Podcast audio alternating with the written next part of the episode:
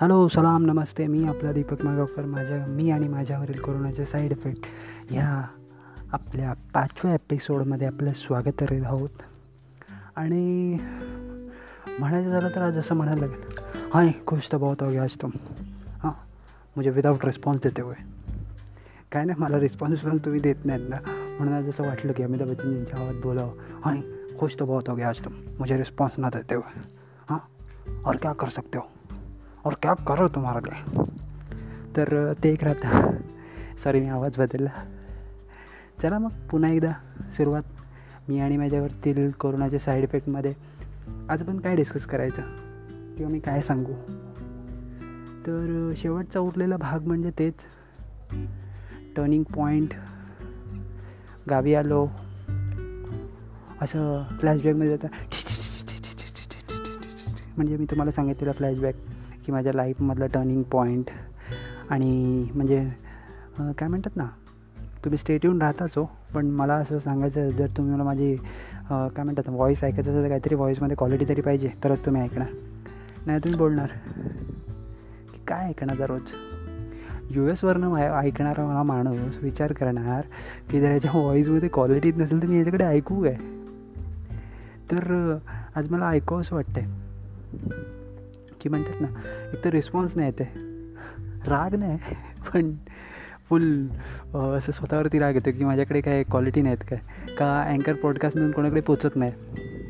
तरी चला ठीक आहे, आपापल्या वतीने थोडा टाईम लागतोच कुठल्याही गोष्टीला, कुठल्याही चांगल्या गोष्टीला फेमस व्हायला टाईम लागतो.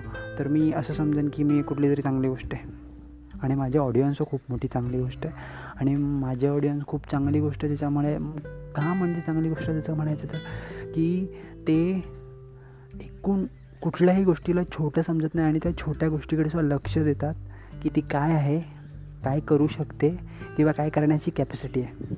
ही माझ्या लिसनरची ताकद आहे.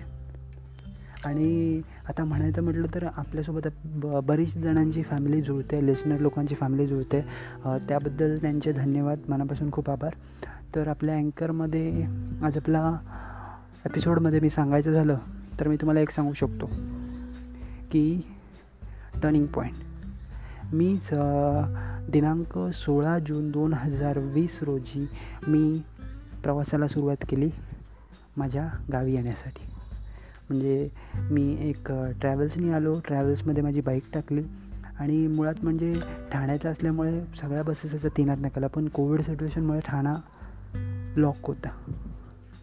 सॉरी काय म्हणतात ते, कोविड सिच्युएशनमुळे लॉक होता म्हणजे कुठल्याच तिकडून गाड्या जात नव्हत्या तीनात निघून. तर मला स्पेशली भांडूप पंपिंगचा जो रोड म्हणतात, मला तिथून ती बस पकडायला लागली माझी गाडी घेऊन जाऊन. आणि प्लस मोठी कंडिशन म्हणजे की एक माझ्या गाडीला मी पी यू सीने काढलेलं, इन्शुरन्स होता पण बट पी यू सी नव्हतं. तर एक मोठी भीती, जर मला टोल नाक्याला पकडला तर मला निदान तीनशे चारशे रुपये भरायला लागले, तीनशे रुपये किंवा दोनशे रुपये तरी, अंदाजे दोनशे रुपये तरी, कारण का आता पी यू सीला फाईन जास्त झाला आहे. तर मी बोललो अंदाजे दोनशे रुपये तरी मला भरायला लागणार. तर मी बोललो काय करायचं, बोललो नाही पकडलं तर बरंच आहे. तर मी असा फुल रायडरवाला ॲटिट्यूडमध्ये, एक माझ्या पाठी बॅग होती, फुल असं एकटाच चाललेलं, मला कोणी अडवलं नाही.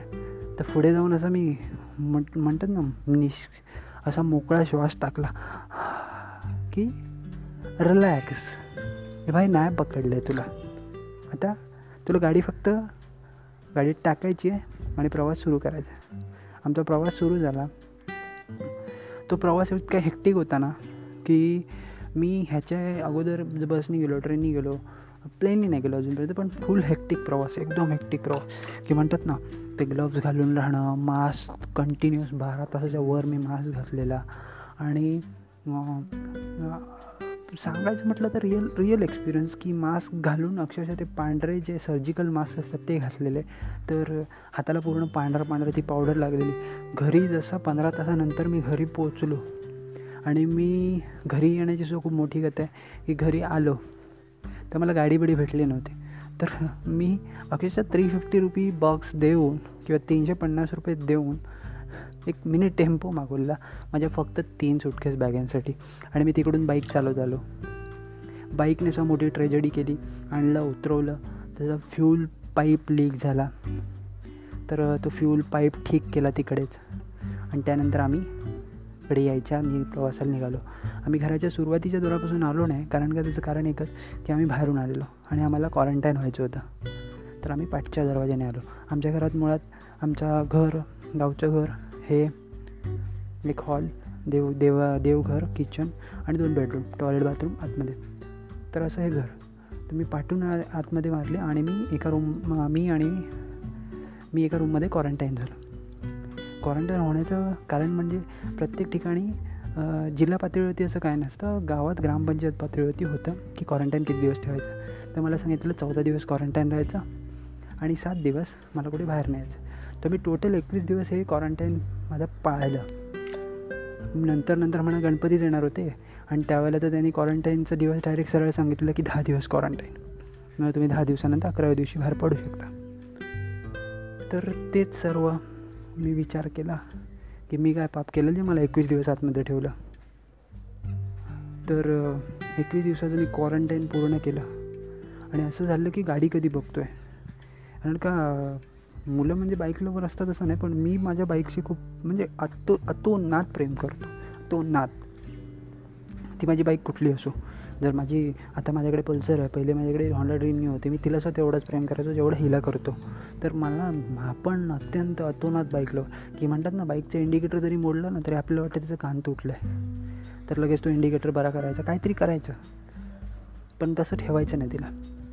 तर आता माझ्या म्हणजे जर समजा एक तिला मिरर नसला तर एक तिचा एक डोळा नसल्यासारखा असं मला वाटतं.